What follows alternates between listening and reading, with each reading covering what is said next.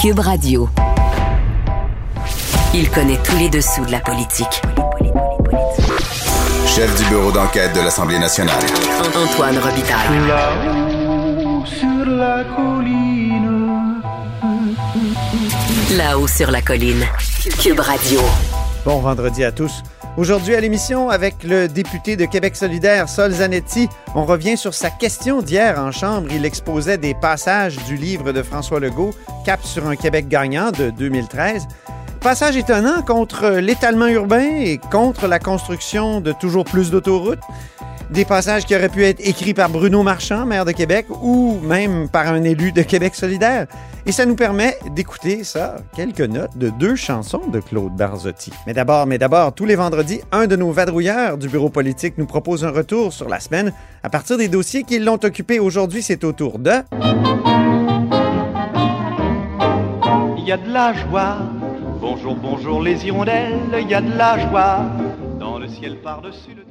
Bonjour Geneviève Lajoie, Bonjour Antoine Robitaille. correspondante parlementaire à l'Assemblée nationale pour le Journal de Québec et le Journal de Montréal.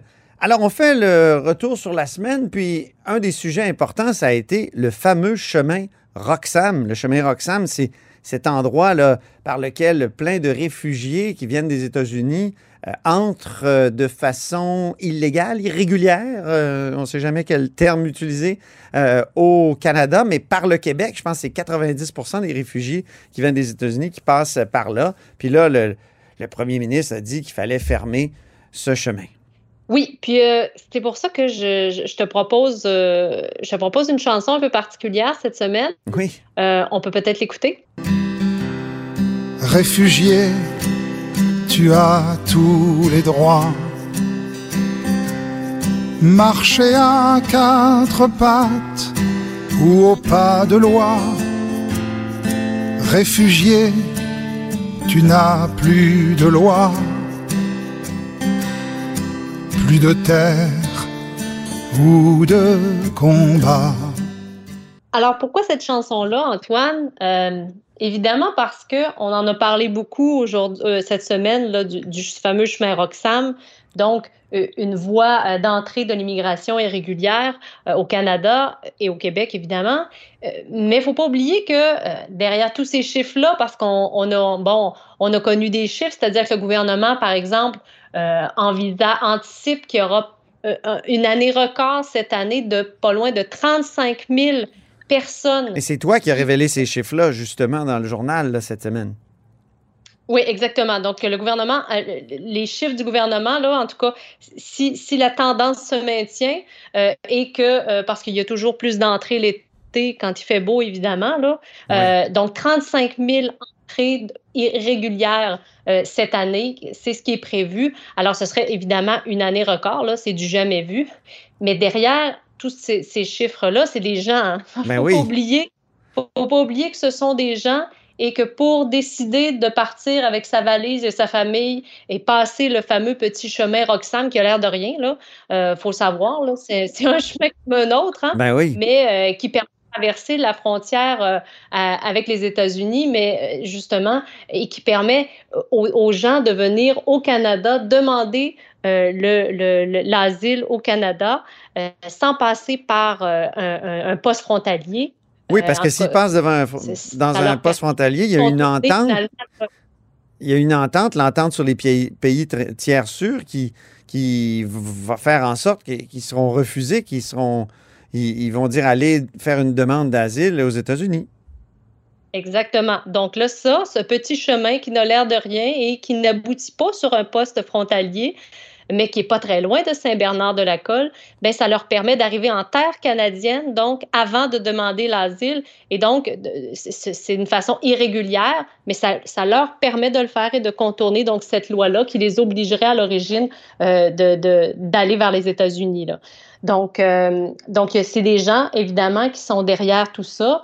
Euh, et puis, ça doit pas être drôle, là, parce que euh, dès qu'ils qu'ils ont passé la frontière, il y a des agents de la GRC qui les attendent et qui les emmènent dans, des, dans de l'hébergement qui est prévu à Montréal. En ce moment, il y a deux il y a deux grands centres d'hébergement pour les demandeurs d'asile qui traversent hmm. le chemin Roxham. C'est à Place du Puy à Montréal et puis je pense qu'il y a un YMCA proche d'Atwater.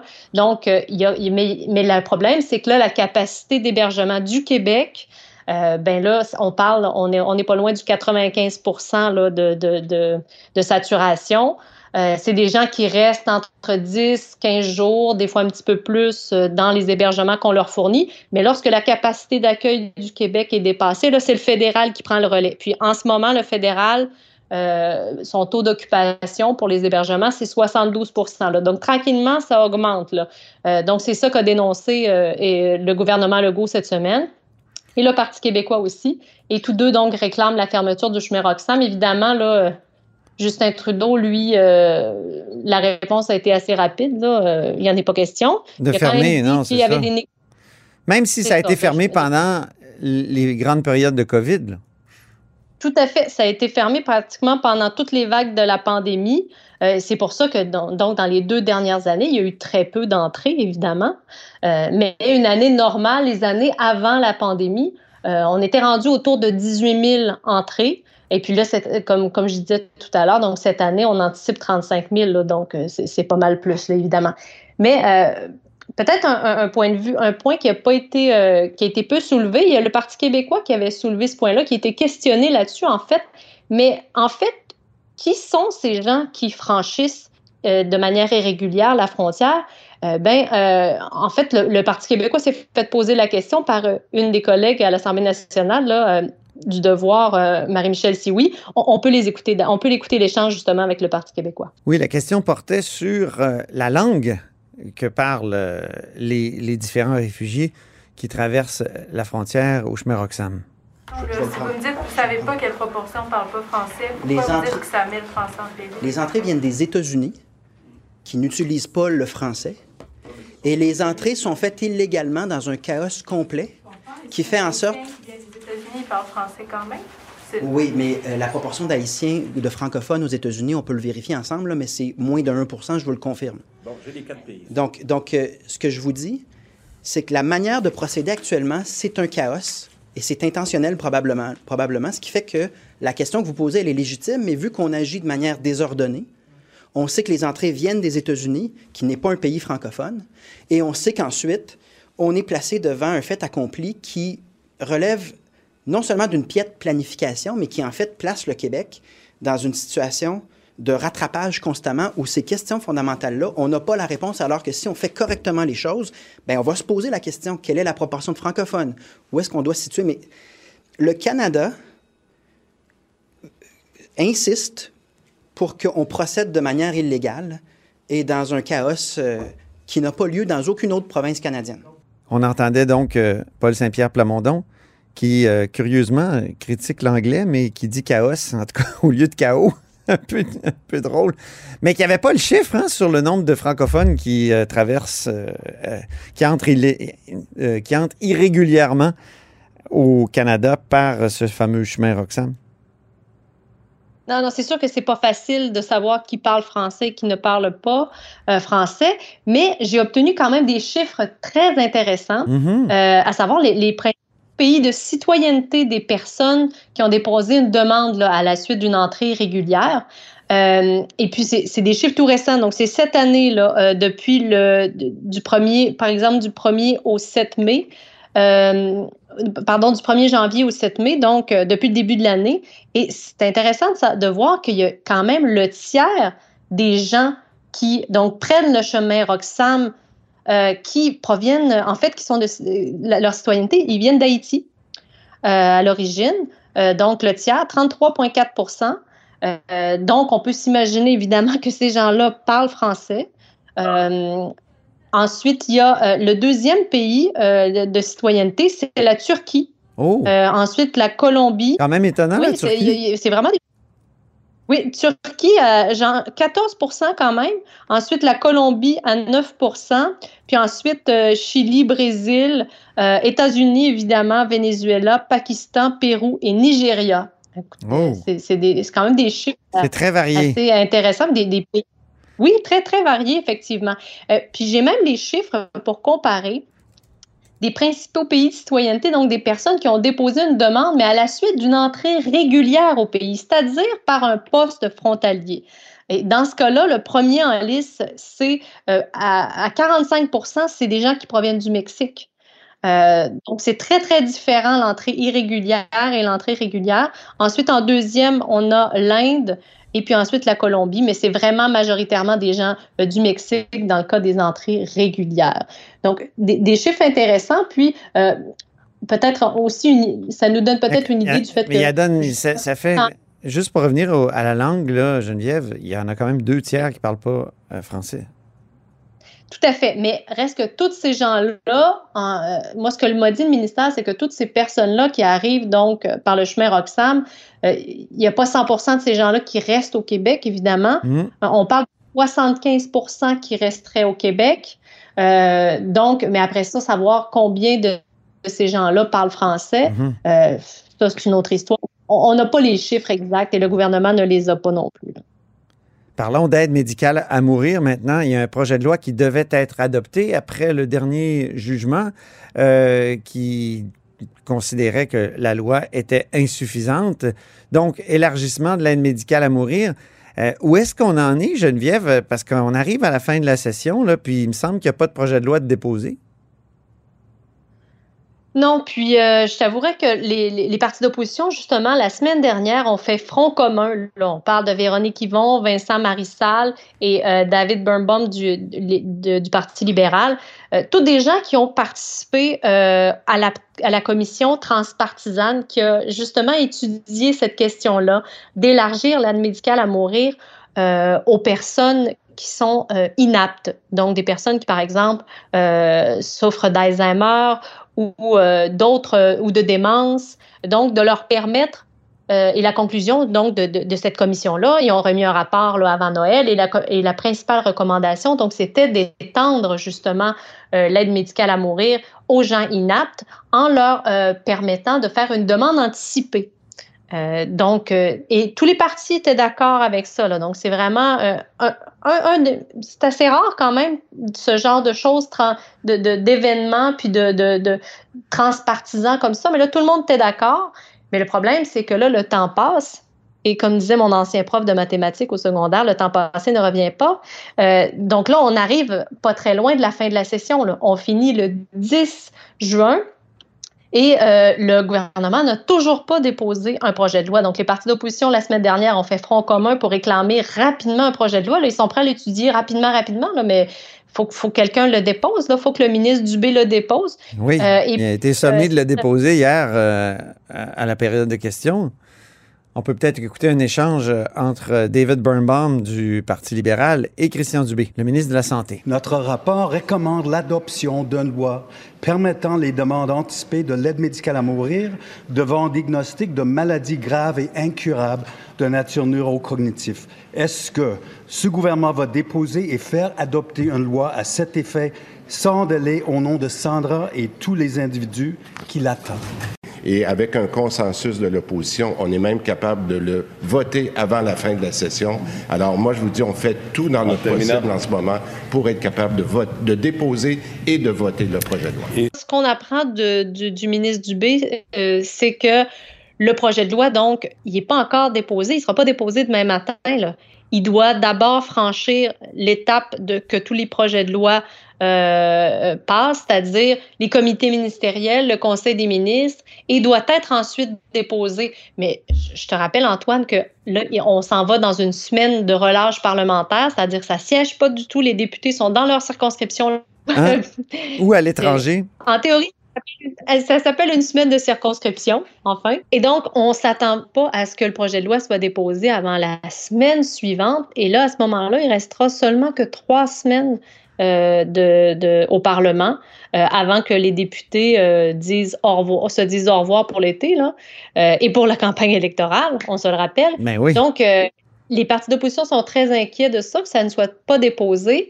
le, et le ministre Dubé, ce qu'il dit, c'est que finalement, ben oui, c'est possible de l'adopter avant l'été si on a le consensus de l'opposition. Évidemment qu'il va y avoir le consensus de l'opposition, mais la question, est-ce que ça peut. Est-ce que pour un, projet de loi aussi délicat, euh, puisque euh, là, ça veut dire qu'on entendrait donc, est-ce qu'il faudrait entendre des, des, des, gens en consultation? Évidemment, c'est ce que souhaitent, euh, j'imagine, les partis d'opposition. mais là, on ne peut pas faire, est-ce qu'on peut adopter un projet de loi à toute vapeur, mais un projet de loi aussi délicat mmh. comme ça? Sur l'aide médicale à mourir, euh, c'est une grande question. Puis je euh, probablement que euh, je ne sais pas qu'est-ce qui va se passer là, mais je ne sais pas si c'est souhaitable. Et je pense que tout le monde se pose cette question-là, que ce soit dans l'opposition au gouvernement. Est-ce que c'est souhaitable d'adopter justement à toute vapeur ce projet de loi-là, de faire des consultations rapides, d'aller vite, vite, vite, article par, par article, sans compter que euh, le ministre de la Santé, ce n'est pas son seul projet de loi au menu. Il y a trois autres projets de loi avant qu'il veut faire adopter. Euh, alors, je, en tout cas, les, partis d'opposition sont très inquiets, euh, même si le ministre dit qu'il veut le déposer, qu'il souhaiterait le faire adopter avant l'été. on verra. mais, et ça sera intéressant même de voir si ils, finissent par s'entendre pour aller de l'avant avant l'été. Mm-hmm. Est-ce que encore un vote libre. Hein? Tu te souviens la dernière fois, en 2014, ben euh, c'est un projet de loi. À l'origine, euh, je vous rappelle, la marraine du projet de loi qui était euh, Véronique Yvon, ce projet de loi-là. Donc, tous les députés de tous les partis avaient eu la possibilité de voter librement et non pas selon la ligne de parti comme ils le font habituellement. Et puis, il y avait une vingtaine de libéraux, si je ne m'abuse, là, qui avaient voté contre, qui ne se sentaient pas à l'aise avec ça. Euh, et donc là, il faudra voir mhm. encore une fois si le gouvernement et les partis d'opposition permettront à leurs députés de voter librement sur cette question-là. Bon, ben, c'est de graves questions qu'on se reposera dans deux semaines, sans doute, quand les députés reviendront. On voit un goulot d'étranglement devant nous, Geneviève. Alors, je te remercie beaucoup. Je te souhaite une belle fin de semaine. Puis on se reparle sûrement la semaine prochaine. Merci, Antoine. Geneviève Geneviève Lajoie est correspondante parlementaire à l'Assemblée nationale pour le Journal de Québec et le Journal de Montréal.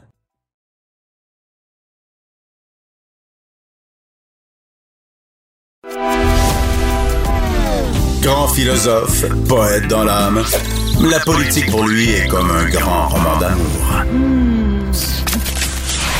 Vous écoutez Antoine Robitaille, là-haut sur la colline. Mon prochain invité s'est surpris en chambre hier des passages contre l'étalement urbain et la construction de nouvelles routes trouvés dans le livre de François Legault. Il y en a juste un qui date de 2013. C'est Sol Zanetti. Bonjour. Bonjour. On va réécouter votre question. J'ai fait un petit montage parce qu'il y a quelque chose de formidable à votre question. Page 252. Dans les régions urbaines, le trafic automobile constitue un véritable fléau. Il serait sage, pour régler les problèmes de circulation, de mettre d'autres moyens à contribution que la construction de nouvelles routes. En 2013, le premier ministre était d'accord avec Québec solidaire. Les nouvelles routes ne règlent pas le trafic. Et maintenant, je vais citer Claude Barzotti. Mais qu'est-ce qui s'est passé? Mais qu'est-ce qui s'est passé? Il n'y a plus que de la technique. J'ai besoin de rêver. Hein? C'est, et puis en plus, il dit après, j'ai besoin de rêver. Oui. Ça, c'est encore mieux que je pensais. C'est Québec solidaire? Ben oui, c'est ça. Mais est-ce qu'il était membre de Québec solidaire en 2013, monsieur, euh, monsieur Legault? À lire ces passages-là, on aurait dit. On aurait dit, c'est incroyable. Hein? Quoique dans Cap sur un Québec gagnant, euh, le projet Saint-Laurent, mm. il y a des beaux passages pétroliers aussi. Oui. Puis il y a des choses sur les, développements des zones d'innovation aussi très critiquables à bien des égards. Mais il vous a rejoint sur le pétrole. Finalement, oui. Mais on dirait qu'il a reculé sur les autoroutes. Euh, Alors que c'est dangereux de reculer sur une autoroute. Effectivement, c'est dangereux, surtout si elle est sous-fluviale. oui. Mais euh, non, c'est ça, c'est fou. Il dit, il dit ça détruit, les autoroutes détruisent les vies de quartier. Puis, euh, puis là, ben, qu'est-ce qu'on, c'est quoi son projet d'infrastructure fort? C'est une autoroute sous-fluviale de centre-ville à, centre. Là. Je suis content que les journalistes disent plus centre-ville à centre-ville. Il y en a qui disent de centre-ville à centre parce que c'est vrai que c'est pas au centre-ville de Lévis. Là. Il paraît que le centre-ville de Lévis, c'est la 20. Ça ouais, c'est une curieuse conception du centre-ville. Mais euh, si je vous pose la question, Sol, mais qu'est-ce qui s'est passé selon vous? C'est une bonne question. C'est pour ça que je la posais. Évidemment, bon, j'ai pas eu de réponse, mais je, on dirait en fait que c'est juste de l'électoralisme, mais c'est un électoralisme qui, je pense, est en train de passer date. C'est-à-dire qu'il y a eu une époque troisième ligne. C'est un projet qui émerge de certaines radios de Québec. Là, Choix Radio X, à un moment donné, il y d'autres qui ont embarqué. Puis ils ont poussé ça, puis c'est devenu tellement une grosse affaire. Puis à ce moment-là aussi, ces, ces radios-là avaient plus le vent dans les voiles. Là, la CAQ a dit, c'est le projet avec lequel on va gagner Québec. Mhm. Puis là, ils ont embarqué là-dedans. Puis là, les conservateurs aussi au fédéral ont embarqué là-dedans. Puis ça a comme marché à quelque part, parce qu'ils ont quand même ramassé neuf sièges. Oui. Mais là, depuis que ça passe du rêve à la réalité, c'est-à-dire que ça coûte pas juste 4 milliards, mais plutôt 10, là, maintenant plutôt 7, puis là, ça va pas à l'est finalement, puis là, etc., etc. Puis là, finalement, ben, ça fait de l'étalement urbain. Euh, à chaque fois qu'ils annoncent des trucs, c'est la tendance des sondages, quand on les fait comme faux, là, est à la descente. Ah oui, hein. inclut, euh, Mais pourquoi pas, pourquoi Québec solidaire propose pas transport en commun sous fluvial? Il pourrait très bien avoir un tube, euh, un peu comme entre Longueuil et l'île de Montréal, entre Laval et l'île de Montréal. Euh, Est-ce que ce serait pas ça la solution? Pourquoi vous le proposez pas fermement, clairement? Parce que nous, ce qu'on propose, c'est qu'il y ait une, une commission parlementaire ou au moins des études pour faire, pour, pour vérifier ce serait quoi les meilleures solutions de transport en commun interrive. Puis on n'est pas expert nous-mêmes, puis ça coûte de l'argent de faire ces études-là. OK. Puis parce que, mettons que vous dites, on fait un, un tunnel sous-fluvial qui est juste un métro centre-ville à centre-ville, du Oui. vieux Lévis au vieux Québec, mettons. là. Oui. Bon. Mettons, moi, hop, objectivement comme ça, si ça coûte pas cher, on dirait, waouh, c'est formidable, mais il faudrait regarder combien ça coûterait, si c'est possible. Puis une fois qu'on a ça, est-ce que pour ce montant-là, c'est la meilleure affaire qu'on puisse faire pour am- améliorer la mobilité? Hmm. Parce qu'à ce montant-là, peut-être que tu peux faire beaucoup plus pour la rive sud que ça. Fait que la question, c'est il faut le meilleur projet au meilleur prix. Puis nous autres, évidemment, on est prêt à mettre beaucoup d'argent dans du transport en commun. Sauf que euh, on peut pas avancer de même sans avoir mesuré ça. Puis le gouvernement, il veut pas le mesurer. Mhm. Mais est-ce que ce serait pas une, une- une bonne promesse électorale? Est-ce que ce serait pas, mettons, un, un- un élément important d'une plateforme électorale pour Québec d'avoir au moins une réponse à, à cette question-là? Parce que c'est c'est vrai que Interrive, là, à, à Montréal, ça fonctionne. Là. Le Longueuil, je pense que la ligne jaune, justement, c'est la ligne la plus achalandée. Ouais. Mais il y a aussi une grosse différence, je pense, euh, parce qu'à Longueuil, j'ose avancer que c'est moins profond puis moins large qu'à Québec. Fait que le défi technique puis le coût est pas la même non plus, pas le même non plus. Euh, la densité de population est pas la même non plus. Il faut que ça justifie aussi l'usage. Il faut qu'il y ait du monde dedans puis que ça rentre au poste. Euh, tu sais, la meilleure solution, là, est-ce qu'on a pensé à évaluer si des navettes juste de piétons et cyclistes aux, aux 10 minutes de centre-ville à centre-ville, là, dans les mêmes installations. Tu sais, on a-tu évalué ça? Puis Mhm. combien ça coûterait? Puis ça, ça, ferait peut-être pas la même affaire. Tu sais, ça ferait peut-être la même affaire pour moins cher. Tu sais, il y a plein de- d'autres choses qui sont possibles. Puis l'affaire, c'est que, mettons que le gouvernement disait, on fait l'étude, là, les scénarios sont tous là, objectivement, on regarde c'est quoi la meilleure. Puis après ça, ben, chaque parti pourrait promettre celui qui correspond au montant dans lequel il est prêt à investir en transport en commun. Sauf que l'affaire, c'est qu'il faut faire cette étude-là sérieusement. Puis moi, je trouve ça risqué personnellement de dire, de promettre aux gens telle affaire bien précise sans avoir fait les études, puis après Mhm. ça, t'es pogné pour rétro-pédaler parce que c'est plus un bon projet. Vous avez l'impression que la CAQ a fait ça. Ben, la CAQ a fait ça. Sais, Ils ont dit on promet ça parce que c'est ça que le monde veut. Mais là, ils n'avaient pas calculé combien ça coûterait. Ils n'ont pas fait l'étude de tous les scénarios. On se rend compte qu'il y a plein d'inconvénients. C'est n'importe quoi.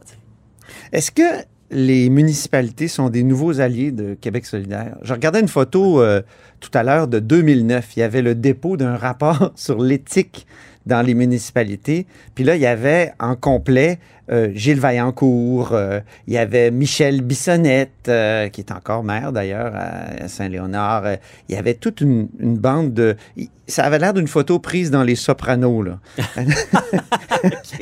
Et au- aujourd'hui, quand on voit des photos des maires, c'est tout à fait différent. Puis, j'écoutais le, discours de Gabriel Nadeau-Dubois ce matin qui disait euh, euh, Vous m'inspirez. euh, quand on me demande quel est le, le- le- le- le politicien qui m'inspire, ben, c'est vous qui m'inspirez, vous. Il disait ça à l'UMQ, aux assises de l'UMQ. Donc, est-ce que c'est des nouveaux alliés pour Québec solidaire, les maires? Ben, moi, c'est ce que je Maires souhaite. et mairesses. Ouais, moi, c'est ce que je souhaite. Euh, tu sais, les- le renouveau municipal qu'il y a eu, euh, c'est incroyable. Des maires, beaucoup de mairesses dans des grandes villes, euh, des, des jeunes euh, qui veulent faire la transition écologique. Puis pas juste dans les gros milieux urbains denses, aussi dans, les, dans le milieu dans, en ruralité. Puis c'est inspirant. Puis pour le faire, ils ont besoin que le cadre politique change au Québec. Ils ont besoin qu'on règle des affaires avec les revenus des municipalités. Il ne faut pas que ça dépende juste de l'impôt foncier. Il faut qu'on règle des affaires sur la protection interagricole, sur l'étalement urbain. Puis ils ont besoin que Québec soit leur allié. Puis ils ont besoin de faire financer des projets de structure de, de transport en commun, entre autres.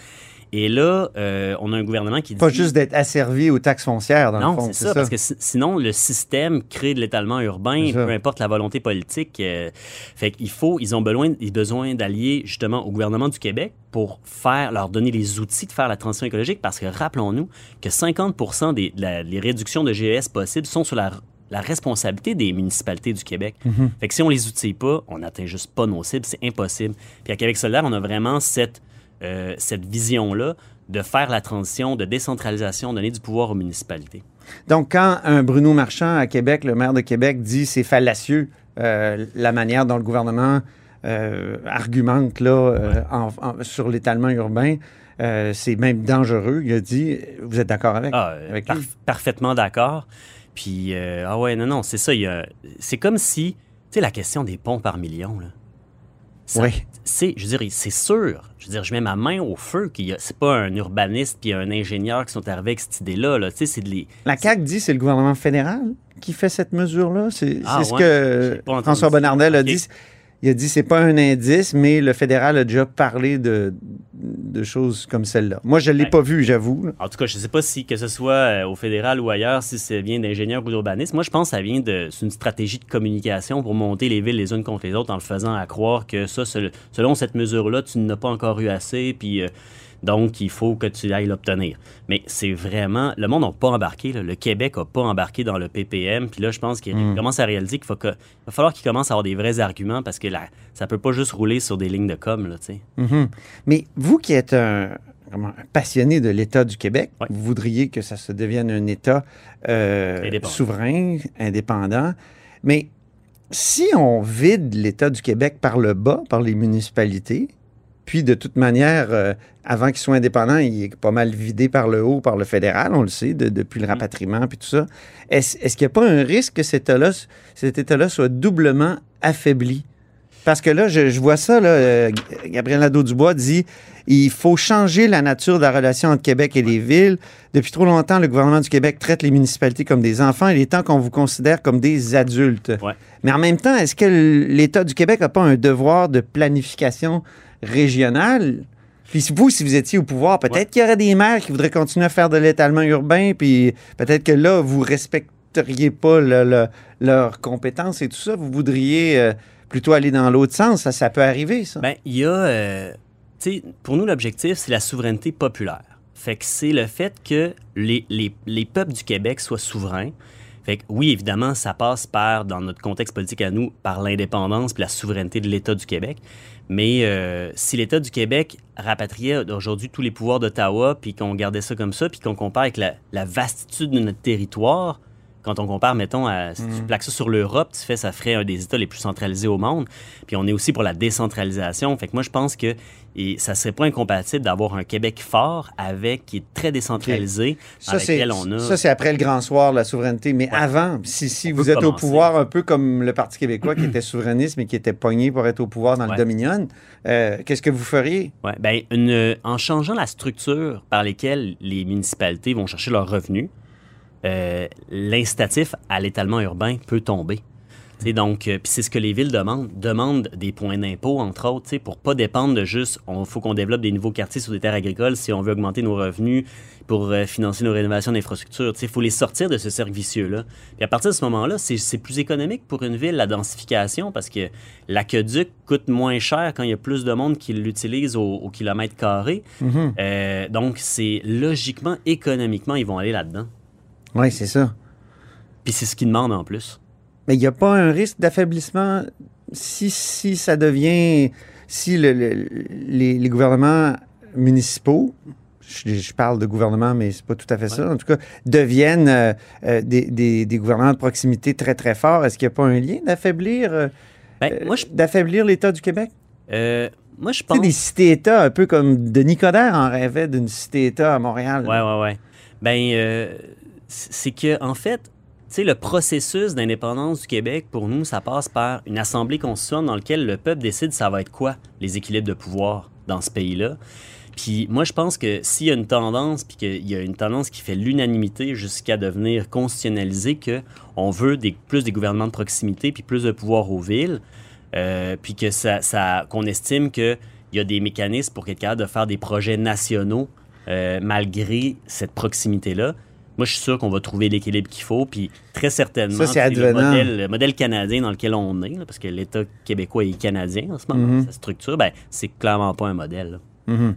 Ça, c'est si vous, si vous euh, comment dire, faites la, la souveraineté. Ah oui, moi, j'aime dire lorsque, mais... euh, On a l'impression que à Québec solidaire, c'est pas la, la, la- comment dire la, la priorité numéro un. Ah ben au contraire, euh, c'est ce qu'on va faire dès un premier mandat. Manon Massé, la dernière fois qu'on lui a posé la question dans les élections, quel, quel est votre premier geste comme première ministre, elle a dit de mettre sur pied l'Assemblée constituante. Mhm. Donc euh, ça va se faire dans un premier mandat. Puis c'est structurant parce que c'est par là aussi qu'on permet une meilleure transition écologique, entre autres.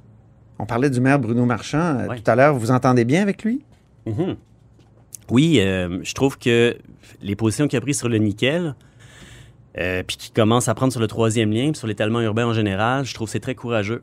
Ouais. Regrettez-vous que la machine de Québec solidaire soit pas mise derrière lui pendant les élections? Parce que là, c'est vous, vous étiez derrière Jackie Smith pas mal. Ben, la machine de QS s'en est pas mêlée. Organiquement, il y a des militants qui sont dans les deux, là, mais il n'y a pas une, un- une machine qui a supporté aucun parti municipal. Cela dit, euh, ben, euh, moi, je trouve que, dans l'élection aussi, hein, il était plus ambivalent sur bien des sujets. On ne savait pas trop sur plein de sujets qu'est-ce qu'il allait penser, qu'est-ce qu'il allait faire, tout ça. Puis là, moi, je trouve que je suis agréablement surpris. Je trouve qu'il prend des positions courageuses. Puis euh, c'est le fun aussi. euh, il n'a pas l'air d'avoir peur de se faire faire du chantage par le gouvernement du Québec euh, avec des, des- financements. Souvent, les villes sont pris là-dedans. hein. Ils veulent pas trop critiquer le gouvernement pour pas perdre leur financement ou de l'infrastructure. Là, je trouve qu'il n'a pas l'air là-dedans. Fait qu'espérons que ça marche. Puis nous autres, on va être les alliés, évidemment, du maire de Québec puis des autres euh, maires et mairesses pour que le gouvernement fasse pas du chantage avec les villes pour euh, les faire taire. Mhm. Là, il y a un mouvement où est-ce que cette semaine, ils leur ont clairement dit au gouvernement on veut des changements. Lui, il a dit eh, des, financièrement, il n'y en aura pas de changement. Ben, euh, j'espère qu'ils ne leur feront pas payer parce que le rapport de force, pour moi, il est beaucoup plus dans les municipalités. Votre ex-collègue, euh, ou bien votre collègue présente, là, Catherine Dorion, a pris position Oui. dans l'investiture dans son propre euh, comté. Est-ce que vous, donc Étienne Grandmont qui se présente euh, contre Madeleine Cloutier, est-ce qu'il serait pas intéressant, lui, euh, justement, pour lutter contre le troisième lien? C'est un expert des transports et tout ça. C'est deux candidatures extrêmement intéressantes. Moi, je ne prendrais pas position. Non. Puis je trouve ça. euh, sais, en ce moment, il y a une investiture qui, euh, qui est intéressante parce qu'il y a deux super candidatures, puis ça fait augmenter le nombre de monde dans la circonscription de Tachereau. Fait que euh, moi, je trouve ça positif. Puis, euh, tu sais, les deux ont vraiment des grandes forces. Et puis, euh, je je vais être content d'être collègue de l'un ou l'autre, l'une ou l'autre. Merci beaucoup. Euh, votre chanson préférée, Sol, de, de Claude, De Claude Barzotti? Barzotti. Mais où est la musique? Ah oui, c'est vraiment ça, hein? Ah ouais, ouais, c'est la seule. Il y en a pas d'autres, hein? Ben, c'est parce que j'étais petit quand même. Là, j'écoutais ça sur la banquette arrière Ben, Malibu Chevrolet. Je suis Rital et je le reste. Ah, faut Ça- que je l'écoute ça. Ben ça, Ah je veux ouais. dire, vous pourriez le chanter. C'est parfait, j'ai regardé ça. Je suis vital dans mes colères, dans mes douceurs et mes prières. J'ai la mémoire de mon espèce, je suis vital et je le Merci beaucoup. Merci, Antoine. Sol Zanetti, député de Jean Lesage de Québec solidaire. Et c'est le temps de vous dire arrivederci, puisque c'est ainsi que se termine là-haut sur la colline en ce vendredi. Merci beaucoup d'avoir été des nôtres. N'hésitez surtout pas à diffuser vos segments préférés sur vos réseaux. Ça, c'est la fonction partage. Et je vous dis à lundi. Cube Radio.